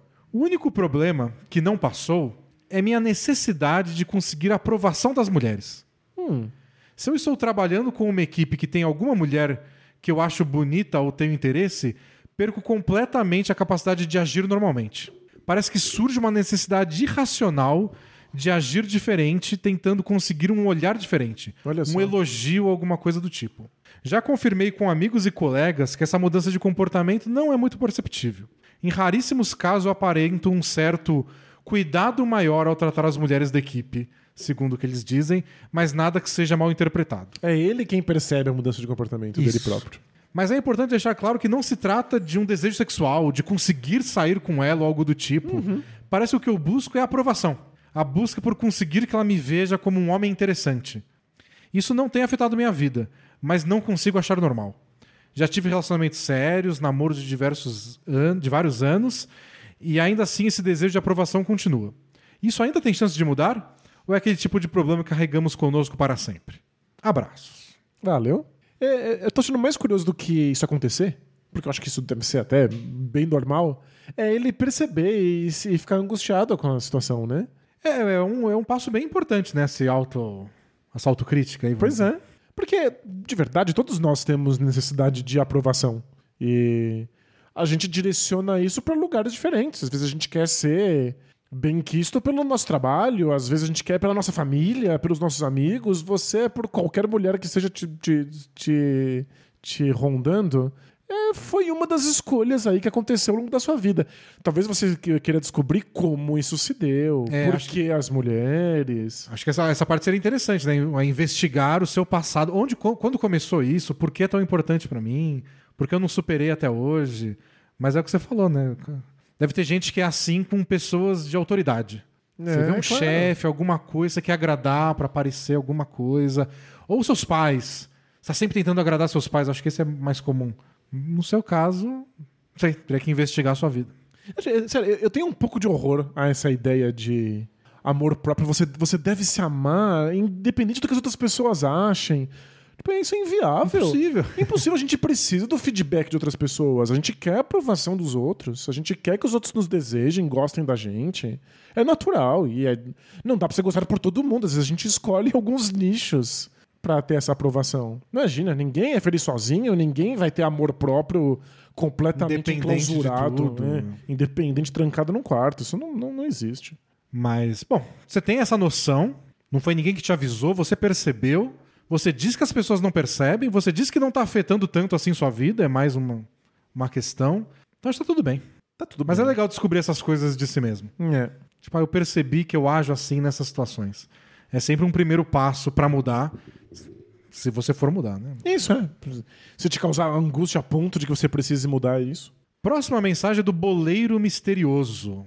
Fala dupla, beleza? Beleza. Passando pra dar mais um feedback da vida de influencer do Denis, mas dessa vez com uma crítica. Comi um bolo da boloteca e achei um bolo normal, Olha aí. contrariando toda a fé que tinha no meu influencer preferido. Agora vou ter que seguir somente suas influências no basquete. Um abraço, vida longa, bola presa. PS. Agora o Danilo precisa dar dica de pães para que os seguidores julguem sua capacidade como influencer também. Boa. Vai Pega- sugerir pão, Danilo. Pega um pão do Fazemos aí, que é próximo da Boloteca. É, certa- fazemos pão, é pertinho. Certamente deve ser melhor. O pão de queijo da Fazemos Pão é muito bom. É, eles têm um bolo gelado de pistache que é fabuloso. Você foi, foi na Fazemos Pão e comprou um bolo. Eles vendem. É a culpa isso. é deles. Não quer que eu compre, não vende. É isso, a- a- amigos ouvintes. O o Denis é imparável. Dito Imparável. isso- Ele deve ser dessas pessoas que vai no posto de gasolina e compra um bolo. Se vendesse. não, se vendesse ia ser caríssimo. Comprar coisa em imposto é absurdo. Mas, bom, eu eu acho o cara que não tem paladar. Acho um bolo normal. Porque bolo, assim, bolo de laranja é bolo de laranja. Não tem como você fazer um troço tão revolucionário assim. Claro. Então fica nas pequenas coisas. É. E aí, se o amigo tem um paladar limitado, se ele não teve cultura de bolo, Essa é a sua explicação. é. Falta repertório Falta bolístico. repertório pra ele que não entendeu. Claro, ele que... Ele que não entendeu. Você viu o caso da Madu Gavassi? Eu vi, eu vi. Tá dominando a minha casa. Faz uns dois dias que eu só falo com a minha mulher da Manu Gavassi. Porque. A minha casa tá dominada pelo filho da, da VTube com, com, com o Eliezer. Porque a Manu Gavassi ficou arrasada que o, o álbum visual dela, não é um álbum só de, de música, é um álbum visual, não foi indicado pro Grammy. E que ela tá arrasada, mas que ela agradece os fãs dela que perceberam a grandiosidade da obra dela e que às vezes estava só muito à frente do seu Não, tempo. sério, a pessoa, quando se diz à frente do seu tempo, é porque perdeu completamente contato com a realidade, né? E então é isso. Se você não percebeu que a Boloteca é grandiosa e que tá à frente do seu tempo, a culpa não é da Boloteca, é do seu paladar. Como fica, né? À frente do seu tempo em bolos. no assunto bolo. Bom, eu vou trazer um bolo da Boloteca aqui pra você, Danilo, porque o Marco, nosso amigo é, ouvinte, foi na Boloteca. Ele mandou um e-mail pra gente que eu, demorei pra ver, mas eu vi, Marco. Foi na Boloteca e deixou um bolo pago pra gente. Você tá brincando? Falou, só passa lá, fala que, que, que, que tá o nome, lá passou o nome completo dele, deixou um bolo e a gente só pega o bolo. Eu falei, obrigado, vou pegar o mais doce possível pro Danilo não querer e levo pra casa. Olha só. É assim que você- você pensa, então. Mas é assim, é assim que se agrada o seu influencer favorito. é que não deu tempo de passar lá hoje que eu ia trazer, mas posso te levar, posso trazer aqui amanhã. Qual que você quer? Ah, não, você vai pegar um bolo doce, não quero nenhum. Não, eu vou te dar o direito de escolher agora, vai. Ah, não, já, eu já, tô, Formigueiro, já tô ofendido. bolo de laranja. A sua ganância alimentar o já me de ofendeu cenoura. o suficiente. Você falou que queria o de cenoura, eu vou trazer o de cenoura. Tá bom. Cenoura é uma delícia. Mas tamo aí, o que o que a gente tá dando de dinheiro pra boloteca também Ah, que que é não isso? tá no é? gibi. A gente- A gente vai ter que, que substituir o nome Biblioteca por aquela quase famosa franquia de bolos. Próxima mensagem é de um cara que tem muito tempo livre. Fala D&D, tranquilinho? Tranquilinho. Então, adoro quem começa com então. Então, comecei a acompanhar vocês no meio da temporada passada e me tornei fã logo de cara. Legal. Nesta off-season estou tendo abstinência de NBA bem forte e comecei a procurar algumas edições antigas do podcast para suprir um pouco dessa ausência do esporte. Não recomendo. É, nessa minha falta do que fazer, entrei no Spotify, desci todo o feed até chegar no podcast mais antigo, porque tinha muita curiosidade de ouvir as primeiras edições. E lá estava, Bola Presa, edição 46. O resto a gente queimou na fogueira. Isso, é o resto. A terra ah, veio, veio de comer. Isso. E logo no comecinho do podcast, vocês têm uma conversa sobre os ouvintes que estavam confundindo as vozes de vocês. O Danilo sugere que o Denis utilize um filtro para simular uma ligação, para que se resolva o problema de confusão de vozes. Tipo, eu tô falando no telefone. tipo, as primeiras transmissões da NBA na Band que eles faziam via telefone. E eis que o Denis fala, como se fosse um correspondente em loco. Estou aqui acompanhando o campeonato turco e vim fazer o scout de um cara que será muito bom em 2023. Bom, o ano é 2022 e temos um grande prospecto da Turquia, Alperen Şengün, o, o turco pira. Seria Denis um viajante no tempo? Olha só, foi o seu momento Simpsons. No momento Simpsons. Finalmente chegou. Ou ele realmente fez esse scout? Só sei que tudo isso foi bem estranho, mas enfim. Um abraço de um futuro assinante que a gente está esperando a bolsa da faculdade cair e vida longa bola presa. Valeu? Você certamente não sabia que o Shengo era uma criança Não, na eu- época. Eu mal assisto basquete universitário, vou assistir basquete da Turquia. de. Que, que ano tinha que ser isso? Sub-14? Porque edição 46 faz tempo. O Schengen é novinho. Você sabe que isso, isso chama, eh, na filosofia, falácia do atirador do Texas? É. É é essa ideia de que se você falar um monte de coisas completamente aleatórias, se você atirar pra todos os lados, uma hora você vai acertar no alvo. A gente faz um monte de piada com coisas assim e uma hora a gente acertou. Que é o fenômeno Simpsons. Que, aliás, eu vi esses dias no, no, no Twitter um vídeo tão maravilhoso de uma pessoa tentando prever o futuro através de Simpsons da maneira mais séria possível, porque ela realmente acredita que os Simpsons tentando passar uma mensagem pra gente. Ai, meu Deus. Nossa, é in- incrível, incrível. Gente, os Simpsons só Ah, precisa fazer muita legal. piada muito rápido, então eles atiram pra todos os lados uma hora certa. né? Deve ser muito legal como humor. Pena que a pessoa falou que a pessoa tá fazendo sério. Não, a pessoa acredita naquilo. É tipo a Manu Gavassi. se ela estivesse sendo irônica, dizendo que era. Eu, eu reli muitas vezes. Pra ver se tinha Não, ironia. é- Ela, é irônica, ela tá falando que tá à frente do frente do tempo dela de brincadeira. Mas não me convence, não. Eu acho que ela realmente fez algo que na cabecinha dela só ninguém entendeu de tão genial que é. Incrível, né? Como faz pra ter essa autoestima, né? Não sei. E, e esse termo ainda, à frente do seu tempo. Como é que você diz isso no presente? Não, mas, é, mas se você pensar isso, já deu alguma coisa errada. Mas se você fala em voz alta, aí deu tudo errado. E tem outro drama, né? O drama da- do, da- da- do artista que tem que fazer a própria crítica porque ninguém fez. É que se ninguém fez a sua crítica, é, significa alguma coisa. Tipo, ela queria que os grandes críticos da, da, da, da, da música e do audiovisual falassem isso. Mas já que ninguém falou, eu falo. Mas ninguém falou. É, significa? Significa. Significa. Bom, eu, eu, posso passar as próximas três horas falando da Manu Gavassi aqui. Esse assunto tá me consumindo. Me consumindo. Você tá mais indignado com a mão do Gavassi Tô- do tô que, do muito que com- indignado. Com, o filho da Vitube e com o Eliezer? Eu tô com pena. Que dele. já tem uma conta no Instagram. É que se eles não fizerem, alguém vai fazer. Então, eles não têm muita opção, no fim das contas. Mas eu fiquei. Quando minha mulher me falou, eu fiquei só, tipo, coitado. Dá muito trabalho. É, dá tempo de mais mensagens? Dá, dá tempo de uma saideira? Dá, dá tempo, dá tempo. Deixa eu ver. Escolha entre duas aqui. Ah, Você quer um drama romântico adolescente Hum. ou um drama de pai? Bom, mas o pai é pra você, drama adolescente é pra mim. Tá, vamos com o romântico então. Vamos lá. Minha mensagem é é do antepenúltimo romântico que mandou essa. Que tinha o último, né? Agora já Isso. chegamos no antepenúltimo romântico. Daqui a pouco eles vão descobrir que eles são maioria. Minha mensagem dessa, eu vou ler tudo, vocês vão tirar suas conclusões, mas a minha mensagem é: é brega. Brega. Vida romântica das pessoas é brega, seus chavecos são brega. Sempre tomem muito cuidado quando vocês forem contar as histórias pros outros. Vocês podem omitir as coisas. Porque, meu Deus, que vergonha. É, né? Quando você tá lá no meio, tá- você não percebe. né? É. Mas, bom. Salve, D&D, tudo tranquilo como esquilo? Esquilo. Aí ele falou, Danilo diz, como esquilo. Danilo é vegetariano. Venho a vocês trazer... Esquilos também são vegetarianos. Venho a vocês trazer uma história digna de roteiro de comédia romântica. E um dilema típico de um jovem adulto. Vamos lá. Um jovem adulto. Adolescente, eu diria. Tenho 20 anos e recentemente comecei a me envolver com a ex-namorada do meu melhor amigo. Ok. É bom, vai. Vamos lá. Bom, é, é promissor. Promissor, promissor. Tudo começa em 2020, quando meu melhor amigo traiu a namorada dele na época. Eles obviamente terminaram, a pandemia começou, e eu, depois de dar o maior esporro nele, é, cort- cortei qualquer contato que eu tinha com ela.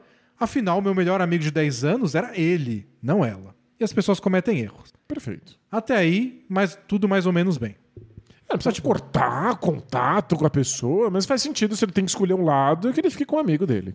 É, né? Tipo, Erros acontecem, não é porque o cara traiu a, a- a namorada que você queima na fogueira, né? Não, seu amigo vacilou, mas é seu amigo. É, claro. Não- O moralismo não pode chegar nesse ponto do tipo, não, você cometeu um erro. Se você não soltar a sua nota de repúdio, acabou a amizade. não matou ninguém. né? Cortamos então para 2022. Boa. Ano em que eu terminei o meu namoro de quase três anos. E durante uma festa de uma amiga da época de escola, no auge da minha solteirice, surgiu a oportunidade de beijar a ex do meu amigo. Depois de relutar um pouco, acabou acontecendo. Ok. Ficamos e uns dias depois conversei com meu amigo sobre o ocorrido. Ele é muito ético. Ah, né? muito, extremamente ético. Muito ético. Rela total. E ele disse que não teve problema nenhum, Ok. mas que ele iria se afastar de qualquer um do nosso grupo de amigos à medida que a gente se aproximasse da ex dele. Não, que. Oi? Então, tipo, vocês vão ficar juntos. Beleza. E aí vocês vão sair juntos com outros amigos nossos, vou me afastar. Segundo ele, porque as últimas palavras dela pra ele foram: Você não é mais bem-vindo na minha vida. É, Fecha mas- aspas. Talvez não seja mesmo, mas talvez seja algo que você diz no calor da hora. Passou três anos, né? Passou três anos, você já tá namorando outra pessoa, né? As coisas continuam. Mas aí também não tava tudo bem, né? Tipo, não, tudo bem, só vou me afastar de todo mundo enquanto ela estiver perto. Mas tudo bem. Não, tudo bem, pode fazer. Sua só, língua é sua língua. eu só vou me mudar pra um. uma catedral no alto de uma colina. Umas semanas depois dessa festa, ele continua. Ó, começa as breguices. Postei uma jogada do Jordan Poole nos stories do Instagram e de, rece- de repente recebo uma mensagem dizendo: Queria muito entender o que tá rolando aí, kkkk. Sim, amigos, era ela. Ela comentou nas jogadas do Jordan Poole? Ele postou um vídeo com uma jogada do Jordan Poole, o que por si só já é Hilariante, é. E ela falou, nossa, queria entender o que tá acontecendo aí. Ah. Meio que, tipo, o jeito mais desesperado de puxar assunto. Nossa, é, tipo, é- é horroroso ter 20 anos, né? Credo, não desejo pra ninguém. Depois disso, conversamos todos os dias durante três semanas. Foram conversas muito legais e eu estava feliz de estar conversando com alguém que não era só um amigo. Eu até chamei ela pra sair nesse tempo, mas ela me deu um fora. Achei um fora um tanto justo. Ela disse que não queria estar conversando e se interessando muito por alguém que ela sabe que não vai dar em nada, já que eu sou o melhor amigo do ex que traiu ela. Mas por quê? Mas ela tá lá falando todo dia, foi puxar puxar assunto do Ah, Jordan tá, Poole. Que bagunça. Tipo, eu quero, mas eu não quero, porque você é amigo dele. Eu quero, mas eu não posso. É. Eu não posso. É que é, talvez isso dê um ânimo, né? A, a pessoa sentir que tá numa novela mexicana. É, só, Parece muito importante, porque, sério. Por que, que a gente coloca essas autoproibições que só atrapalham a própria vida? Porém, Porém. ela, nesse meio tempo, me chamou pro aniversário dela, que foi nesse último fim de semana, e, e disse, inclusive, que gostaria muito que eu fosse na festa e que não descartaria a possibilidade de ficar comigo de novo na festa. A gente não pode ficar junto, é proibido. Mas venha na minha festa e vamos dar uns É, beijos. eu não resistiria se você estivesse na minha frente, com seus lábios carnudos. Pelo amor de Deus, né? Ah, só espero que vocês se revoltem comigo junto e se divirtam nessa revolta. Só isso que eu espero. Então eu fui na festa, junto com alguns amigos e amigas, e lá iniciou-se uma grande assembleia sobre se eu deveria ou não beijar a aniversariante. Assembleia? Acho que a democracia foi longe demais.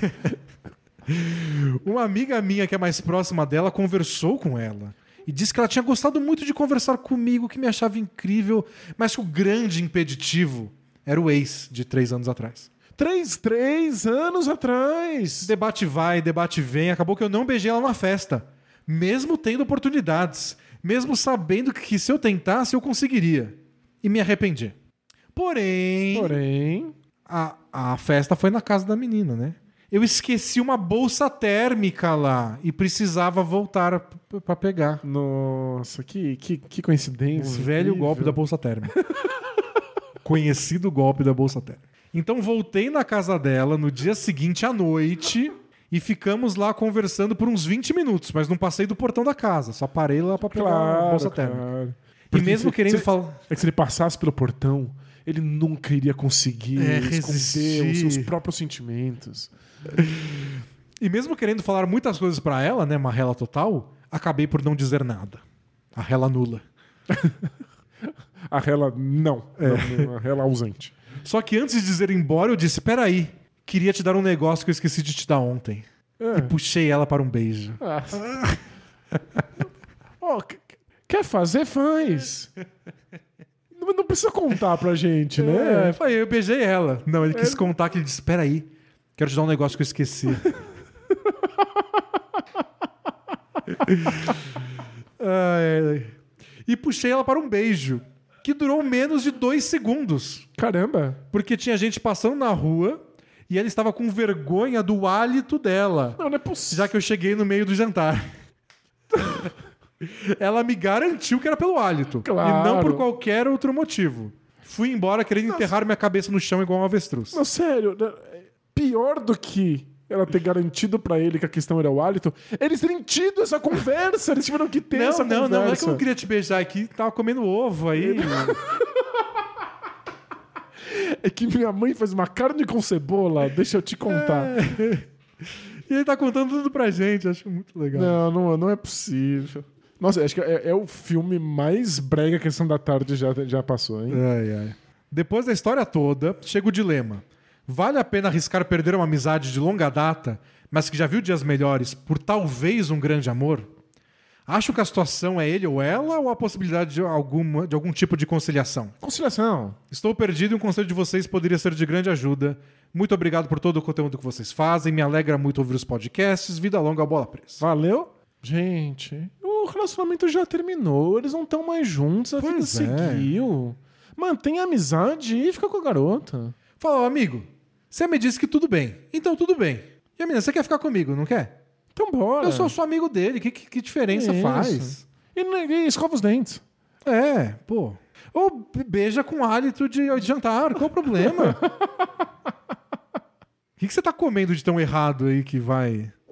Não, e outra, não, Pode ser alho puro. não quer que as pessoas passando na rua vejam que você beijou? É. Tipo, Você tá beijando, você não tá lançando Uma uma bomba novela atômica na seis, cabeça de alguém. né? Que foi? Na novela das seis. Que tem que casar, né? Se, se vê beijando. Ah, é. Tipo, no século XIX você não pode beijar na rua, né? Ah, sei que daria um filme. Complicado. Mais um pra Globo Filmes aí. Se quiser aquela sessão da tarde. Bem. Água com açúcar, bem boba. Chama a Manu Gavassi aí que ela tá precisando fazer uns trabalhos. Boa, fazendo uma trilha sonora conceitual aí. É. Mas, mas sério, existe esse tabu? Esse é um tabu que rola? Tipo, as pessoas não ficam com ex de amigos? Pega mal? Acho que sim, pega mal, mas acho que depende também. Ele, ele fez a parte mais difícil, que foi contar pro amigo. Mas me explica o conceito. Por que pegaria mal, já que você não tá com aquela pessoa? Você não quer mais ver a pessoa, é isso?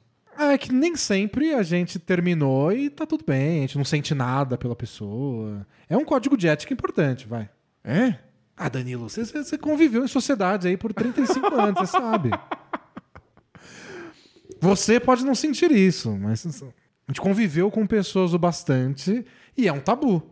Mas é que, tipo, pensando do jeito bem pragmático mesmo. Mesmo que você tenha. Você ainda sinta coisa pela, pela, por- pessoa, pela pessoa com quem você terminou. Foi terminado. A pessoa vai seguir a vida dela. Sim. É que, tipo, o cara pode. É o que o cara quis dizer, o amigo.